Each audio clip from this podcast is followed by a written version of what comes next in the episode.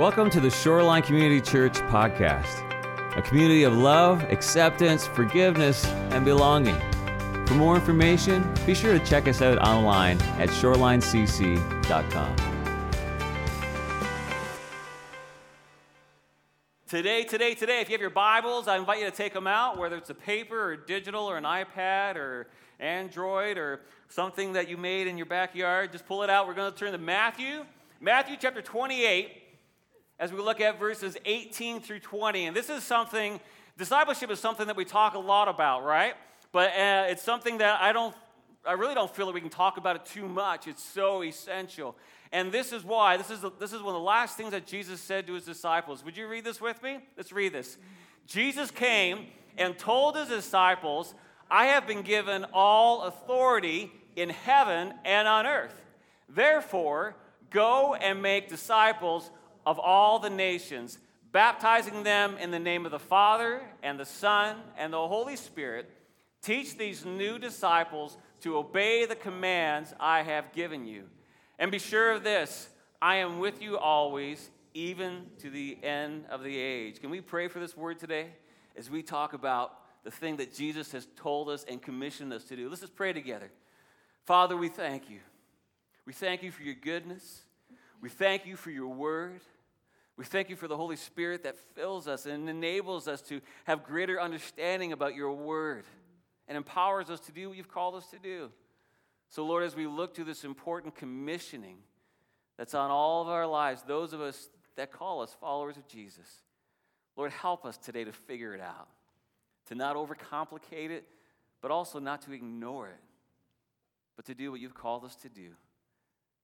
Lord, we give you thanks today. Now let every word of my mouth and meditations of my heart be acceptable in your sight, my rock, my redeemer, my high place. And we give you all glory and praise. And everyone said together, Amen, amen. So we're talking about discipleship. And I some of you may go, and again, I'm like, well, we need to.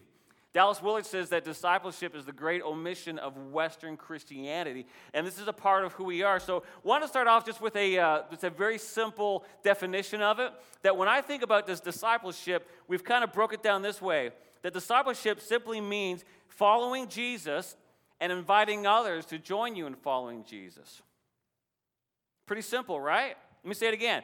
Discipleship is following Jesus and inviting others to follow you in following Jesus. Pretty simple.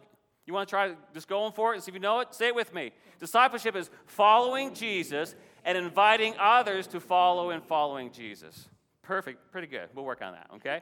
So that's basically it. But that but the a key part in that is the word follow. See, follow is not just a casual walk, right? When when Jesus said, Follow me, and I will make you fishers of men, he wasn't talking about a casual walk. He was talking about a, a wholehearted surrender of a life to Jesus.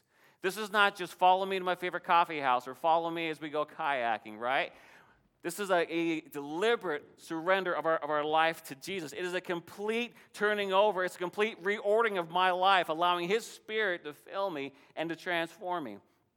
And when we look at that word discipleship, it actually means two things. It means that we are learning but we're also teaching. So, what does discipleship mean? It means that we're learning and we're teaching. It's both of those things.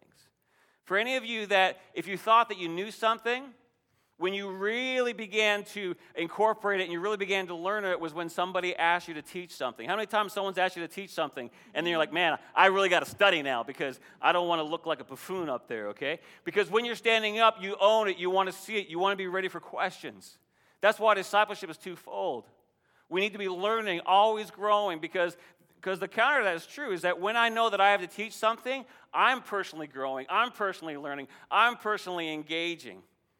One of the things that, apart from Jesus, that made me become a better human was when I got married. Because when I got married, I was like, there's nowhere to hide now, is there? nowhere to run, right? There's just, there's nowhere to hide. And then when I had kids, it was this other layer of, man, I really, I read every parenting book that was out there, did very little of it, but I read all the books and just worked on it. And I became a better person through that, through that process. Was I perfect? No. Growing, strong. It's, it's, that aspect of discipleship. It's that learning and it's that teaching, right? It's, and it's, it's, something that I, I, think is important because uh, last week we had people turn in questions, and there were a lot of questions that got turned in about insecurity. Questions of like, I don't feel like I know enough. I don't feel like I like I like I have what it takes to be it. For those of you that have had a child, have you ever felt that you were a, a parenting expert? No, I'm not. When I got married, I was not a marriage expert. okay? Matter of fact, Stephanie's mom sat me down and said, Are you sure you want to do this? True story, okay? Uh, that's another sermon. you want to be my friend now, don't you? Okay? So it's walking it through. It's that whole process that as you walk through, it's that act of as you go, you grow, right? My predecessor, Pastor Bob, he used to always say that God directs a moving servant. As you go, you learn. When I learned how to play piano, my piano teacher didn't give me a book and said, go read about it and then see me in a year and see what happens, right? He sat me down, and as I was playing, he was correcting and showing me. As I played, he was modeling. He was showing me, you need to curve your fingers a little bit more. You need to do this a little more. And I've, I think I've told you the story about when I studied piano in university. I even had my piano professor come into the rehearsal room and go, You're practicing wrong, right? Now, she scared me to death. You know, she was uh, just this amazing professor, but she cared enough to come in and know that as you're playing, everything counts. She cared enough and she knew me enough to go, that's Dwayne, and that's messed up. I got to fix that, okay? So she, met, she loved me enough to step into that process and do that. My basketball coach was the same way. He taught me as I was shooting, as I was playing, as I was doing the drills. He didn't give me a book just to read. Now, books and everything are great. I read a lot of books and I love it. But we learn as we move, we learn as we grow. That's an important aspect about this. This is what the discipleship, what the disciples did with Jesus. They were with him, and as Jesus was doing stuff, they looked at him and said, I would love to do that. How do I do that? And Jesus, he would walk with them. And then there were times they would go off and they would come back and they would tell Jesus, Jesus, I couldn't do that. What's wrong? And he would, he would give them instruction. One time he said, Well, that's only, that only comes through fasting and prayer. You need to fast. You need to pray. You need to surrender your life. You need to be filled. This is the act of discipleship. It is as we go, we grow. And this may sound to some of us very easy because we do this in so many areas of our life, but as I said earlier, this is our greatest challenge. And this is often what many have called the great omission from Western Christianity. See, we can be good at sometimes convincing somebody and getting a head nod, but the act of discipleship, surrender, laying it down, this is the great omission. And this is the part that we need to figure out. We need to figure out for church the big word, but we need to figure it out here for our local gathering. See, we are the church assembled, gathered this morning, each of us, those living stones we talked about several weeks ago. But as we gather today, we need to figure this out if we're going to be faithful to what God has called us to do because discipleship is essential to life. This word discipleship that Jesus told us, it is essential to life. If we are to grow, if we are to become who God has called us to be, we need to engage in this growth process. And this only comes as we are discipled, this, this, this great intentionality. That's why when we look at, at the Bible, did you know that disi- that word disciple is in the New Testament 269 times? Do you know how many times Christian is in the New Testament? Three. I got three fingers up, right? Yeah, three. Three, okay? Three times you got to do that. 269 times the New Testament mentions discipleship. We need to see how key this is. And, and one, one commentator even said it this way he said that the New Testament is a book about disciples, by disciples, and for disciples of Jesus Christ. This is what it's about. The New Testament is about disciples, it's written by disciples. We need to engage with this. But we have a challenge because Christianity is often criticized. Have you ever heard anybody criticize Christianity? Right? They say, I don't want to be one of those people. I don't want to be a part of it. And it's really sad because oftentimes, even though there's a cost, we talked about the gospel last week and how when it comes to the gospel, there's two deaths. Jesus died for us, and then I need to die to myself so that I might live. But as it relates to Christianity, as it relates to, to, uh, to Christianity, often a lot of the criticism comes from those following Christ that have not engaged in discipleship. They have not actively engaged in it. And so there's this separation from it. But see, the problem is not with Christianity. I mean, think about it this way. If you were playing basketball, how many basketball people we have out there? I know we're getting ready to be, we lost the Sonics, but we're getting a hockey team, so God gives us more than we had before, right? So, um, but as it relates to playing basketball, if I miss a shot, is it the basketball's fault? Someone said, probably not. You're being kind, okay? Those, those who play basketball with me, fellas, when I miss a shot in basketball, is it the basketball's fault? No right? They laugh at me. It's not the basketball's fault. If I play a wrong note on the piano, it's not the piano's fault. It means that I need to engage more. I need to learn more. If it's basketball, learn more about basketball. If it's playing piano, I need to learn more about playing piano. Whatever it is that you do, the problem's not with the basketball, right? I've never heard of deflate gate in basketball, okay? I know, old wound, I know, I know, you're all sad now, I know, I know, so. If you only knew the things I wasn't saying in my head, okay? So. But as it comes to basketball or anything else, it's not the basketball's fault. And as it comes to following Christ, the problem's not with Jesus, the problem's with me. I need to be a stronger disciple of Christ. And we need to figure this out. See, our lack of discipleship, in, especially in Western Christianity, has been pointed as the reason why two thirds of the young people who grow up in churches today leave. Think about that. Two thirds and I get a lump in my throat every time I say that. Two thirds of those who grow up with us across the board leave, and not, they don't just leave to go to college or they don't just leave to get jobs, they leave as followers of Christ. We all know those people. We know who they are. Some of us, we still have a relationship with them. But there was something missing. And when, they've, when we've looked at it, when we've talked to people, when we've done the interviews, do you know what it's come back to? Discipleship. There's been a lack of discipleship. So today, there's a lot of times we focus on the two thirds who left, but I want to talk about the third that has stayed. Because one third has stayed despite all that. And when we look at the reasons why they've stayed, they've stayed because they have engaged wholeheartedly in discipleship. Whether I lacked it, whether you lacked it, somehow they engaged in discipleship. And they have built what David Kinnaman calls a resilient faith. He's written this amazing book, Faith for Exiles, and in it he goes through and he and he dives into this. There's this resilient faith in followers of Christ that say, no matter what, I will be a follower of Christ.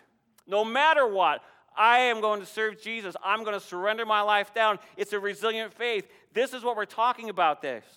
David Kinnaman even says the goal of discipleship today is to develop Jesus followers who are resiliently faithful in the face of cultural coercion and who live a vibrant life in the Spirit. These are the resilient disciples, the third who stayed. Even though I'm still here, they still stayed, right? They stayed in there. And if you look in your listening guide today, which I invite you to pull it out, in the bulletin, you'll see some notes on that. And I've outlined the five areas that David Kinnaman has outlined about what makes them a resilient disciple of Jesus Christ. Take that, read that, look at that. Lots of great free online resources, great book where you can dive into it more. And we're going to be talking more about in the future. But one of the things as, as we look at this is they stayed in the community. One of the characteristics of these resilient followers of Christ is that they stayed in community. Now, is community always easy to stay in? No. Is your family always easy to stay in? Kids, you can say no, but you, you, you, you're going to stay. You're going to stay with me, okay? We're going to stay together. It's tough. Community is very difficult. But these resilient followers, they dug in so deep that they were willing to stay.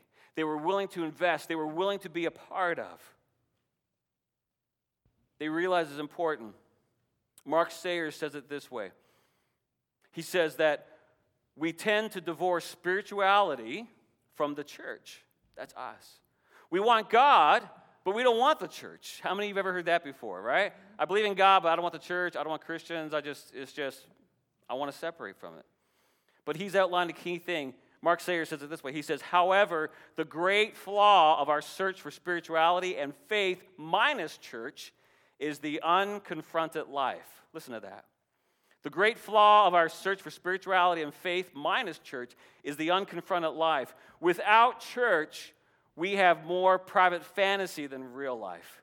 Real conversion, real discipleship demands that eventually its recipient be involved in both the muck and the grace of actual church life. We need each other. We need to be together. But sometimes it's messy, isn't it? Every day it's messy. Life is messy. But we need, yeah, like, yeah. But we need to commit to this today.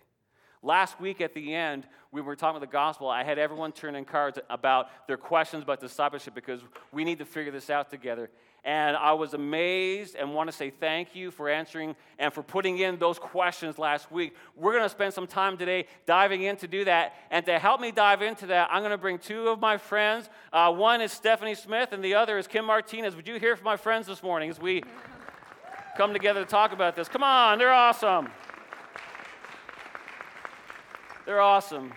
You be clapping. You don't, get, you don't have to listen to me the whole time, okay? So, um, I've, I've asked these two to come up. Dr. Kim is an ordained pastor with the Assemblies of God. Uh, she also has a doctorate, and she's also our group director here at Shoreline Community Church. So she's been studying this, she's been investing in this. Uh, she's brought a lot to bring a lot of growth to it. This is a part of our intentional investment in discipleship.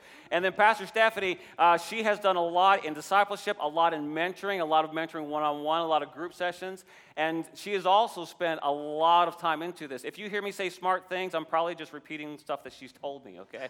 so, uh, so today we're going to be, be diving it in. And to do this, we're really diving into one of the key questions that came last week. And here's one of, of the questions that you turned in. And here it is it says, I'm not sure what it means, talking about discipleship, and not sure what it looks like. I understand the theory of discipleship, but not the practice. How many are like, yeah, I've been there? I understand it in theory, I get it, I read it, but what does this practically look like? That's the key question that we're going to be diving in with others. And so, to kind of help us walk through, Stephanie's going to kind of lay out a roadmap today of our map as we look at two, two key questions. You want to talk about those a little bit? Yeah. If we go back to the definition that we talked about earlier about what is discipleship, and we kind of broke it down, and we're going to really work hard in the remaining part of this to talk about discipleship without using the word discipleship because you know for some of us we've grown up in in times and periods within the church when it was highly programmatic and a rigid set how many of you kind of you know what i'm talking about? And other times where it was just kind of this loose idea that was like yeah discipleship blah, blah, blah, discipleship blah, blah, and i don't even know what that means anymore you know? So but if we talk about this in terms of a concrete definition i'm learning to follow jesus and i'm going to invite others to follow jesus as well then it brings us to two questions How do I follow Jesus, for one? And secondarily, how do I help other people follow Jesus? That is the essence of, of what it means to be a disciple and to help disciple others. How am I going to follow Jesus and how I'm going to help others follow Jesus? Because it's both, it's both pieces to that. And so as we were talking about it this week, it kind of came down to this, this cycle, this process. There are six steps of it and three of them kind of fit within each of those. So, first of all, how do I follow Jesus? First of all, and th- these are in your notes, so this will kind of help guide a framework. First of all, I'm going to start a relationship with Jesus. Someone has introduced me to the idea that I can have Jesus as, as, as, a friend, that I can know him, that he can change my life, that there's something about developing a relationship with Jesus that I want, and I make a decision that, yeah, I'm going to surrender my life to him. I'm going to start following Jesus. And then after I do that, that leads me to the second step of, of becoming a follower of Jesus. And that is simply I start growing in my relationship with Jesus. I'm getting to know him.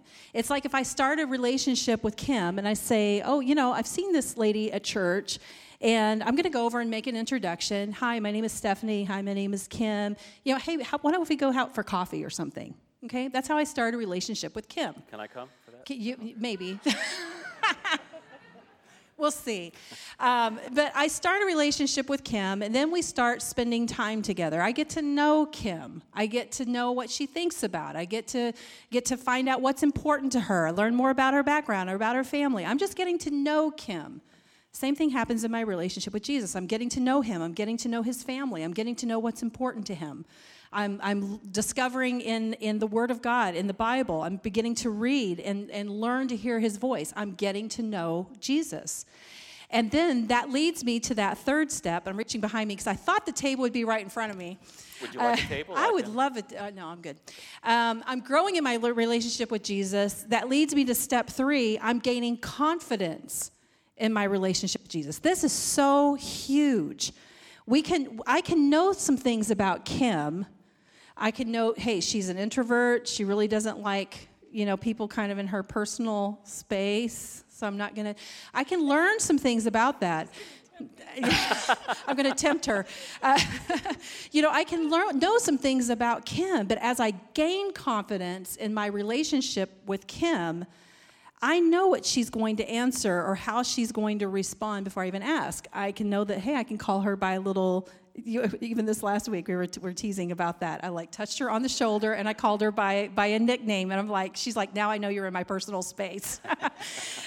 that's how you know i'm gaining confidence in my relationship with her that adds an ease to that that's really important when we think about how we gain confidence in our relationship with jesus christ because as i get to know him and i get to know his heart i know his voice i know his priorities that it makes me much more secure. I know what, what the Bible has to say. I know why the Bible is reliable. You know, I'm gaining confidence as I'm growing in that relationship that allows me to move into that next step of how do I invite others to follow Jesus. The more I get to know Jesus, the more confident I am in my faith. So then I can help invite other people to follow Jesus. And it looks like this I start talking about my relationship with Jesus. Hey, Kim, you know, we've been hanging out for coffee for a while and stuff, but I really want to talk to you about something that's very important to me. You know, you you know that I go to church, you know that, you know, however you want to lead into the conversation that's natural for your relationship with another person. I want to talk to you about things that are really important to me. And perhaps for some of us, we've been in a relationship for a long time and have never felt confident enough to say, hey, let me talk to you about my friend Jesus. Let me talk to you about this other side of, of me that I believe is going to live forever, and I want you to know about this too. But I'm able to start sharing that and start talking about my relationship with Jesus that allows me then to introduce her to a relationship with Jesus. As she hears me talk and as she asks questions and, and in a non confrontational way, I'm able to answer with grace and love and truth. Or, hey, man, that's a great question. I don't know the answer to that. I'm going to go find out and we'll talk about that. You know, as we begin this easy relationship back and forth, this free interchange of, of, of her questions, my answers, my questions, me digging for answers then that allows us to start moving toward a point where she has an opportunity to also accept it, accept Jesus and begin a relationship with him. And then the last part of that discipleship process is now as I gained confidence in my relationship with Jesus, I want to help my friend gain confidence in her relationship with Jesus. That is the essence of discipleship. I begin a relation, I learn what it means to follow Jesus. I get to know him, I gain confidence, I begin to talk with other people, so I help them to know that it's possible to have a relationship with Jesus. She has an opportunity to meet Jesus, and then I help her grow in her relationship with Jesus, which looks like the very first three steps. She gets to know Jesus, she grows in confidence in her relationship with Jesus. Does that help? Um, just that simple flow that's what that's the essence of discipleship. I'm growing and I'm helping other people grow. Yeah, and it's, it's very natural because when you look at how Jesus did it, it's very natural. We try to be programmatic and systematic, and those are good things, but, I, but a lot of it is just it's, it's, that relationship. And I think that's what surprised so many people about Jesus. So as we kind of dig deep into this a little bit, and again, this is all in your listening guide. I invite you to kind of follow along. Let's, let's kind of dig in a little bit, and maybe, Kim, you, you can talk about this kind of a little deeper, addressing some of these questions of what does it mean to follow Jesus? That first question. What does that mean? Um, I had a friend that put it very easily doing the things Jesus did for the reasons he did them. Say, say, say that again. Doing the things that Jesus did for the reasons he did them. Mm-hmm. Which that second part kind of brought a lot of clarity, I mm-hmm. think. Yeah. We can, what would Jesus do? And we can extrapolate a whole lot of things. Right. But if we figure out his heart, then we respond to our current situations better and with his heart. There we Aren't go. Because uh, so, some of the questions that kind of came up under that was last week we talked about what the gospel was. And so some of those questions were, um, as under that following Jesus, do we really understand the gospel? You know, uh, another question, kind of following that, was someone said, "Boy, I really need a mentor. I need someone who can help me uh, in walking with Christ." And then we had, we we had a lot of people that said, you know what, I have, have these addictions, I have these habits, hurts, and hang-ups, right, the celebrate recovery thing. So how do I follow Jesus in that? So I think the most important thing that we miss in church is what is the gospel. Because we make it something very convoluted, and the truth of the matter is, the gospel is that we have free access to the throne room of heaven at any point in time. We don't have to earn our way into God's good grace. Yep. And when you walk in that throughout your day at work, you don't have to have things all lined up for God to pay attention to you. And that's the gospel. And your friends who don't know Jesus, they don't have to get it all right for God to answer their prayers. You can pray for them, and God will answer. He's introducing Himself to them. Mm-hmm. So even though I, I have hang-ups and hurts, I can still follow Jesus. And he follows, I walk with him, leading that, being vulnerable. And, what, and one thing that I would say in that is that's part of the reason why we gather together, that when we do have those addictions, when we do have those hang-ups and those things, that's why it's important to be together, to walk with each other, right? I mean, we've, we, we've all had them. We've all had them. And, but you know, and I would, I would ask you to raise your hands, but you only raise your hands for things like sea otters. So um, as you're going through, we all have them. That's something we have to walk out and do it. So th- I think that's a voice of the enemy saying, hey, you, you've got a problem. You can't walk in this. But I found that it's in my darkest hour that Jesus even presses in closer to me. Yeah. And I would also say, I would add to that, that it also um, challenges our view of what does it mean to grow spiritually? What does spiritual formation look like? And I've, I've shared this before when I've spoken, but it was transformational for me when I had a different paradigm. Because uh, for a long time, I felt like I'm traveling along a life of faith, and I make a mistake, and then I got to start all over again. Anybody feel like that? It's like, oh, I messed up. Okay, right back to the beginning. Instead of understanding our life as like this linear, this life of faith is a linear path where I hit a speed bump and then I've got to start all over and then I'm spending time making up to hit that same speed bump- bump again. One of the mentors in my life described the spiritual life like a spiral. Mm-hmm. And as we're thinking about the life of faith, I begin this, this life of faith and I come along and I hit this speed bump and I bring it to Jesus and I ask for his forgiveness in that area of my, of, of my life. And then what do I do from there? Do I start back again? No. I keep going. Because God is going to keep digging at that issue in my life, whatever that is, as many times as it takes until that issue is done and over.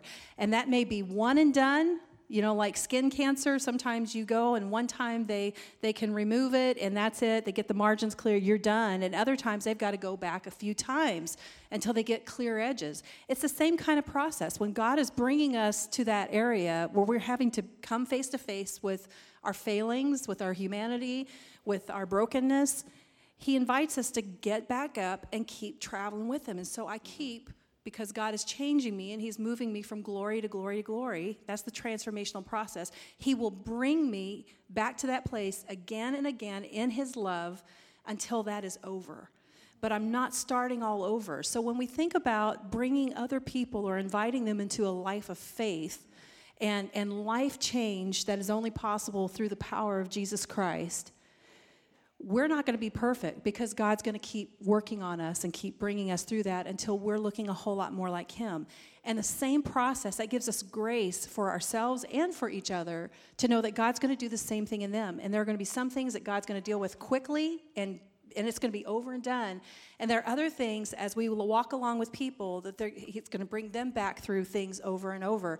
But our goal, as my mentor had said, my, our goal is Christ likeness, not cloning. And so we're trying to grow and become more like Christ and look a whole lot more like Him as we grow in a life of faith. But we are not trying to clone our faith and overlay our experience with the Lord onto somebody else. It's too much. God has an individual spiritual path that looks like becoming like Him, and that's it. And how He chooses to deal with that person and what sequence He deals with life issues, He is going to be faithful because He's the one that changes us. Yeah. Well, it made me think about, you know, um, every time that you make a copy, it gets worse, doesn't it? Right? Every time you make a copy, it gets less and less and less and less of what it is. So that's why it's so important that I'm not trying to replicate me, I'm pointing to Jesus. Mm-hmm. And I think that's why followers of Christ, each generation gets better and better and stronger and stronger and stronger because they're not cloning dad or they're not cloning mom. they're focusing on Jesus. That's, that's really good. That's really good. So that's so that, that, that, that whole first question of what it means to follow Jesus, you know, in that we have the things we talk about. It's getting to know him, you're reading your scripture, you're praying, you're doing those spiritual disciplines of just learning and knowing and gathering together. But we also had a lot of questions that kind of flow out of the second question, because the second question is how do I invite others to follow Jesus? How do I invite others to follow Jesus? And that first one was, um, in that, in that, that Stephanie was talking about, was, was talk about my relationship with Jesus. Kim, you, you, you want to talk about that a little bit? Yeah, I think first, um, I, I have to go back to the first question because I think a lot of times I have tried to skip to the second question. If you can't hear God's voice, it's really hard to help other Mm-hmm. people um, hear His voice. And so I think that's part of the spiritual disciplines of putting ourselves in places where our natural tendencies to self protect can be laid aside so that we can let the Spirit um, come in and change and transform us and we start to hear God's voice.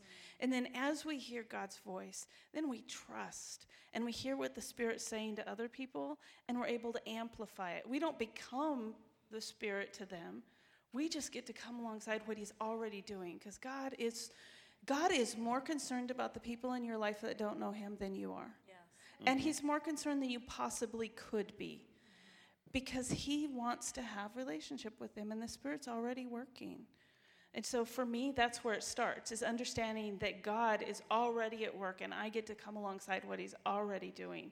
And then helping them hear. And for me, it starts with prayer.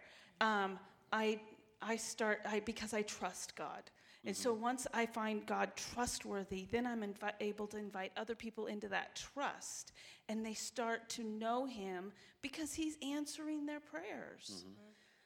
Yeah. Well, it made me think when when you talked about um, it's important to be aware that God is already at work. You know that when I show up, it's not here's the Savior. You know, it's it's uh, Jesus is already at work, and that kind of one thing that really helped me in inviting others and sharing is, is uh, when someone showed me the Engel scale, and we have a picture of this. If we could uh, put that up, this is called the Engel scale. Okay. And basically, what this does for me is not that this is a system or a program, but it's a way of kind of visually throwing out that people are already on a step because God is already moving in people's life. It's God's will that everyone would surrender and come to know Him. And so as I looked at this, because you know, back in the in, in the 90s, you know, back when I was in youth group in the late 80s, you know, it was the way of like sharing your faith. It was almost like a sales call, right? You got to seal the deal, seal it right now. You know, Dwayne, how many people did you lead to Christ today? I'm like, no one. I'm a loser. Stop saying that. So it's you know it's but when I when I saw this, this just lit my world up and gave me confidence because it recognized that I'm not I'm not out to convert you. I'm not out to sell anything to you. Jesus doesn't need me to do that, okay? This, this is about being a part of what God is doing, and that when, when I'm talking to people, they may be at different steps. They may be at step one. And so on this one, you know, step one is there's no awareness of God. So by me coming into their life and just being a follower of Christ, a disciple, and being, being alive in the Spirit, now it's waking up this awareness. You know, and then step two is some awareness. And then there's contact with Christians, right? Contact with, with people that uh, they, they, they know Christ. Do you know how many people in our city that, that will say, I've, I've never come into contact with, with a Christian? So many people. I've worked alongside people, not here at this church, but I've worked alongside people. when I worked in the coffee house, I was, the I was like one of the first Christians they ever met. Okay?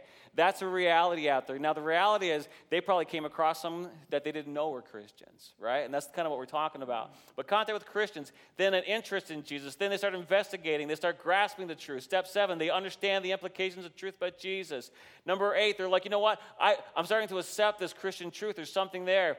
Uh, step nine, accept implications of becoming a Christian. And then 10 steps later, a decision to surrender to Jesus. 10 steps in. Now, for some of us, you know, I was born to a Christian family. I was born to a loving relation, people uh, who love the Lord and had wonderful teachers and mentors around me. So, a lot of these steps I just kind of skipped over very quickly because I was there. But for some people, they haven't had that experience. And I think in our culture today, many haven't. And so, these are some very difficult steps to walk through. And do we need to be in a hurry about this? No, right? Jesus didn't say in the next 24 hours, I want you to go out and just fix everything. It's a process. And when we try to rush the process or push the process or ignore the process, that's when I start to feel pressure. Because now I'm trying to be the Savior, I'm trying to be God, and I'm a terrible God, and you're a terrible God. There's only one God, and we need to listen and walk in this. And then after that, the things we talked about gain confidence, right? Experience life change. This is what, the, what we often refer to as that sanctification, that process of growing in Christ, right? Learning the disciplines, you know, sharing with others and ongoing growth where you're sharing. This just really, really lit me up. Really lit me up. Yeah, I think it's important, and when we're looking at these steps, like you said, we're not in a rush with people. You know, one of the questions that came came up was, you know, I'm I'm comfortable sharing my faith with those around me, but I'm not comfortable with what feels like recruiting. Mm-hmm. Well, good for you, because you know that's just weird. you know, I that whole that whole thought of well, I need to recruit people for Jesus. You know, that's not what it is. He said, "Come, follow me." And I will make you fishers of men. It's something I've been thinking a lot about these last couple of weeks. When Jesus gave that invitation to his disciples, to those who would follow and get to know him and become like him and then carry on his mission in the world, he said, Come. That's a decision to build proximity to Jesus. Come, follow me, watch me, learn from me, do things with me, get to know me, and then who makes you a fisher of men? Do I make myself a fisher of men? No, Jesus said, I will make you the fisher of men. Mm-hmm. The only responsibility that he laid on the disciple was come and follow me. It's that simple, and it's always going to be that simple. We complicate things a lot in all the expectations we have for ourselves of who we should be and how we should get things done. But Jesus just said, Come follow me. And as you're becoming like him, he transforms you. in that process so that He becomes the one who makes you capable of making fishers of men. That's not just something that I do on my own, that's Christ's work in me. I will make you fishers of men. Yeah. One of the questions, and Kim, um, I'd, I'd, like for you to talk with us a little bit. We, we got a lot of questions about what's appropriate at work. Have you ever thought that? You know, what's appropriate at work? And I don't want to feel like it's like, here comes the Christian, watch out. You know, uh, how, what does that look like? And there's also that fear of, of being rejected right? Like you're sharing your faith or you feel like you're pushing your faith. And for, and for a lot of people, too, I've talked to, to, to several people where the aspect of once I'm known as a Christian, then I, then I feel like I'm being overlooked for job promotion or job advancement. Or now people that were once my friends, now they're pulling back. So, what does it look like as it comes to inviting others when you're, when you're at work, the place where we spend most of our day for so many of us? I think for those of us in the workplace, this is this is a really valid question because we feel like we got a target on our back from God because we're the only representatives, and we got a target on our back from work because we have that social stigma. But um, the truth of the matter is, is that God's already at work, and if you feel like you're carrying God in the workplace, then you've got it wrong, and you can let that go because God is already at work. And if you let it go and you just listen to the Spirit, all of a sudden your world will open up. People will come to you, they will want to hear what you have to say because you're not carrying God in, He's already there, and they're able to hear His voice because you're not talking too much. And, and really, that's, that's the bottom line. Praying over your workplace, going in early and just praying over your workplace so that you start to see others the way that God does um, I know that there was a point in my life where I had a job that I felt like I was carrying God in. And one day I just said, I can't make you work here. You have to do it yourself. And all of a sudden, um, over the next two weeks, it's like everything flipped. And I would be delivering a piece of paper, and someone would want to pour out their heart on things that were going on in their life. And it wasn't my opportunity to share Jesus it was my opportunity to be a human with them, to identify with them, and then to show them where I would go for a resource. So I would it would be something like, "Man, that is a really hard situation you're in. Do you mind if I keep you in prayer?" Mm-hmm. I have a friend right now who's who emailed and said, "I may not be at, at meetings." Because um, she got a diagnosis with cancer. Well, I she I know she's not a person of faith, and she doesn't have people of faith in her life. So I didn't say, "I know God, and let me pray for you." I said, "I'm a person of faith. Do you mind if I keep you in my prayers?" Because it was inviting her to say yes, mm-hmm. right? To that first step. It, it's very gentle. of just knowing this is an opportunity to move them from one little step to another. And most of the time, it's that God is at work and He's accessible. Yeah. Well, that's the Jesus way. With people who were Christians, he was very straight, very like to the point, and right, right in your face. With those that were far from God, he had that more of a casual approach, not neglectful, obviously, but just there. What about some of the things? So, and I like what you said about recognizing God is already at work because he's, he's everywhere. So it's that responsibility of I need to be prayed up, I need to be aware of God, what are you doing, and what would you like for me to do to respond to the Spirit. Uh, one, of the other questions we got is it was basically the question what do I do if somebody asks me a question that I don't know? You know, um, I don't feel like I know my Bible enough, or they ask me about this, or it's, it's, it's, about one of the social issues that are going on and that maybe I know that we have disagreement on, or um, how do we handle that kind of perception where I'm afraid of being asked a question that I don't know the answer to, or that I know it's going to be a tough question? I would just join them in their humanity. They're asking questions as they have questions, and it depends on where I'm at on the issue. Um, and but most of the time, I still find a way to express even my stronger opinions in grace. But the most important part is that you're human and you don't know. You really don't. You're not God. You don't have a 360 degree view. So you admit what you don't know.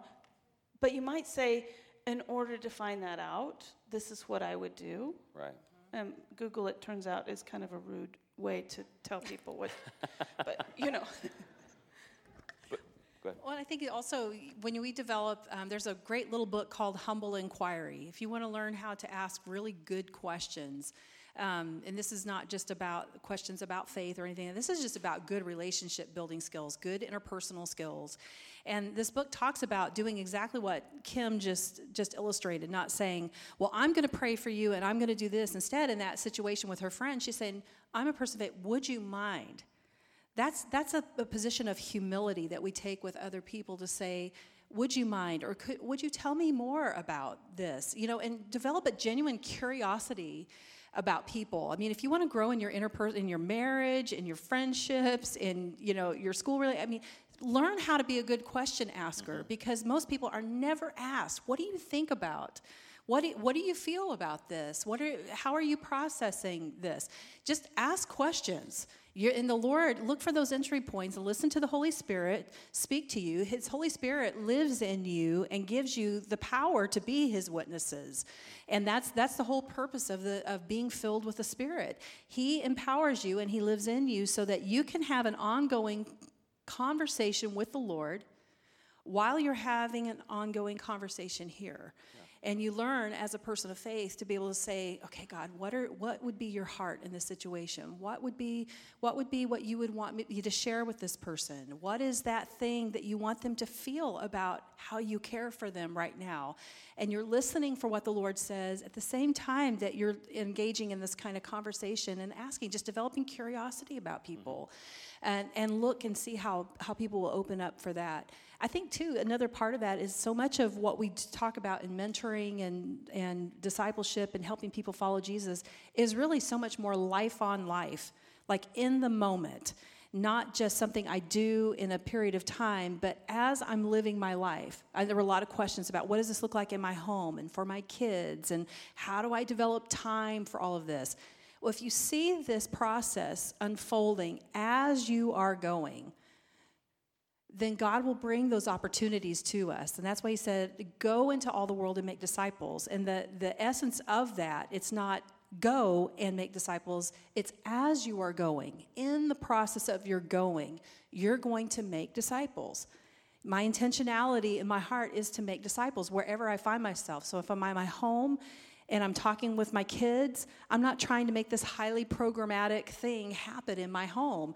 It's just as they're coming in and saying, hey, mom, this thing is going on at school. It's like, man, well, what, what are you feeling like Jesus is saying to you about that? Mm-hmm. You know, I love the two questions that you talk about a lot mm-hmm. as it relates to, to this process of following Jesus and discipleship. What is God asking you to do? And what are you going to do about it? Those are two great questions. Well, what is God asking? Naomi's sharing something with me. Naomi, what is God is saying? What is God saying to you about that? That's a humble inquiry. Yeah. What is God saying to you about this? Now, how are you going to respond to that? What do you think your next step is? If we trust God's at work, it really is that simple. And it's, and it's really listening. I mean, you, you look at how off, how good Jesus was at asking a good question, those next questions, and then listening and following up. And uh, I, I found this: if you're willing to listen, everybody's going to be your friend because no one listens anymore. you know. And as you're asking a question, don't ask a question and go, "I can't wait till they breathe because I've got my next three points just to throw at them." Uh, people can smell an agenda coming a mile away. And really, my experience has been if you can get people talking and just listening and processing, like, you, you know, like I had somebody ask a question to me once, and it, it was when I worked, worked in the coffee house, and they said, Well, you, you know, what would God say about this that I'm doing in my life? And I was like, you know, you know, and, and uh, as I'm doing the latte art, you know, and in the moment I went, What do you think God would say about that in your life? And they paused and they got a little choked up, you know? And I was like, I was like, Holy Spirit, thank you for giving me that question. Because they got thinking and processing, what do you think? And then they said, and like, well, do you think God would say that? And I was like, well, I don't think God would say that. Here's what I, I would think. And there were some challenges of like just feeling like God would never accept them, that God hated them. And I was able to come in after the process and go, here's what God would say He made you and He loves you and He wants to be reconnected with you. That's not, now that's something I could have never created, but that, that question, what do you think God is asking? What do you think God would say about this? You know, and then they process and they talk. And it gives an opportunity to get to the core because a lot of times, like, this is what Jesus did. He said, you know, you're asking this question, but here's the real question. And a lot of it is people feel like there's, they've been re- rejected by God. They've done so much that God will never forgive them. Could we ever do something that God can't forgive? No way, okay? The grace of God is huge and significant. And I think a lot of this is it just comes down to thinking, not feeling pressure to do all that. And I, and I know we've gone a little bit long today, but, but it really just comes down to those, those questions that Stephanie talked about. When you're walking with somebody, and we're going to be talking more about this, but when we're walking together, here are the two key questions. And just, just to kind of wrap this up, what is God speaking to you? Like, think about it. If somebody asked you that, that question, you know, what is God speaking to you? Well, that makes you think. That makes you think, am I hearing God? Can I hear God? I've had someone tell me one time, I can hear God, God will speak to me. And that became the whole next months and months of our discussion. And then the follow up is, what are you going to do about it? See, I'm not telling you, I'm processing with you, getting to process out. And at the end of that, a lot of times the question will come, well, what do you think I should do? But it's after this process and walking it through. So, um, so thank you. Last question, how do you deal with damaging discipleship? What's that? How do you deal with damaging discipleship? Oh, you should use the microphone. Yeah, I, there was one other question on here that I think is really important, and it was how do you deal with or avoid damaging discipleship? Ooh. Okay. And I just want to quickly just just give a word of caution. If you have been wounded in a situation where someone should have been walking a little more faithfully alongside of you, how many of you have ever had that happen? Where someone tells you something that really cuts you deep, and not because it's it's backed by Holy Spirit conviction, it was just backed by a lot of human opinion, or I want you to do this, and so therefore I'm going to tell you these things about you. I've been there if that happens, my encouragement to you is don't disengage in the process. Don't disengage with the body of Christ. We're going to wound each other. You know, it's that that unconfronted life that, that we were talking about. That that that is the challenge. And if Satan can isolate us, um, then he can do even more damage in our lives in that area. Yeah. I think also if we are, we, we stumble over our own humanity and we feel like we've messed it up. And welcome to the human race. God was not surprised, and He has not left you, and you keep going forward. It's when you build that wall and say, Oh, I can't really talk to God now because I messed it up, um, that that's the damage. When we keep it open here and we take it back to God and let Him heal us, He heals. He we, we return to the relationship in humility, and and the whole thing brings everyone closer to Jesus. But building those walls where we don't let God talk to us, that's when the damage happens. Yeah. happens. You know, there are definitely toxic relationships that need to be taken care of. You know, it's it's it's one it's the body of Christ should operate in a way when those things happen, the body of Christ comes in to bring healing and to speak and accountability. And I've had to do those. I've had to talk to leaders where I've hopefully said it in a nicer way, but a straight way, that um, that's toxic what you're doing. That's controlling, that's trying to copy yourself. And we are not out to copy ourselves, we are out to point to Christ. But in community and family, just like we do with our kids and our kids with us, there are things that uh, my kids have had to say to me, you know, Dad, is that, is that the right thing to do? And I've been like, no, I'm sorry, you know. But it's in that healthy relationship that we walk, that we bring health. And you come and you talk. Talk to me. Talk to, talk to your group leader. Talk to people in, in, your group. Not about that, not gossiping, but you know what? I'm trying to, to find a good mentor that's a match, or I'm trying to find a good group that's a good match for me, and just walking in that process. And if there's healing, let's walk in healing. Let's walk this out. Amen? Amen. Well, um, I don't think we solved everything today, but I think we've gotten a lot closer. So, uh, can we say thank you to Kim and Stephanie and for being here, coming out? And uh, I'd like to invite all of you to stand. I know we've gone a little bit longer today, but I think it's important for us to, to, to respond as the worship team leads us in a song today. Here's a question I have for you today, and this question is very simple. What's your, what's your next step? As it relates to discipleship and as it relates to this process of growing in Christ, what next steps do you need to take today? I'm going to invite the worship team to lead us. You have a connection card in front of you where you can kind of process and journal. There's a prayer wall. Uh, we, uh, we put some new paper up because that's a great way to pray, and it was all full, and I was like, awesome. Maybe you need to go there. We have communion tables where you can come up and just take the bread and the cup as a representation of Jesus giving his life for us and receiving that. Before we rush out of this place today, let's take a few moments just to reflect and say, Lord, what would you speak to me today? And what would you have me do about it? Amen? We have prayer teams on the side. They'd love to pray with you, they'd love to talk with you. You have confidentiality there. But let's take a few moments to respond in prayer and in communion. Or maybe you want to turn to the person next to you and say, Man, would you pray with me about this today? Let's take a few moments to respond.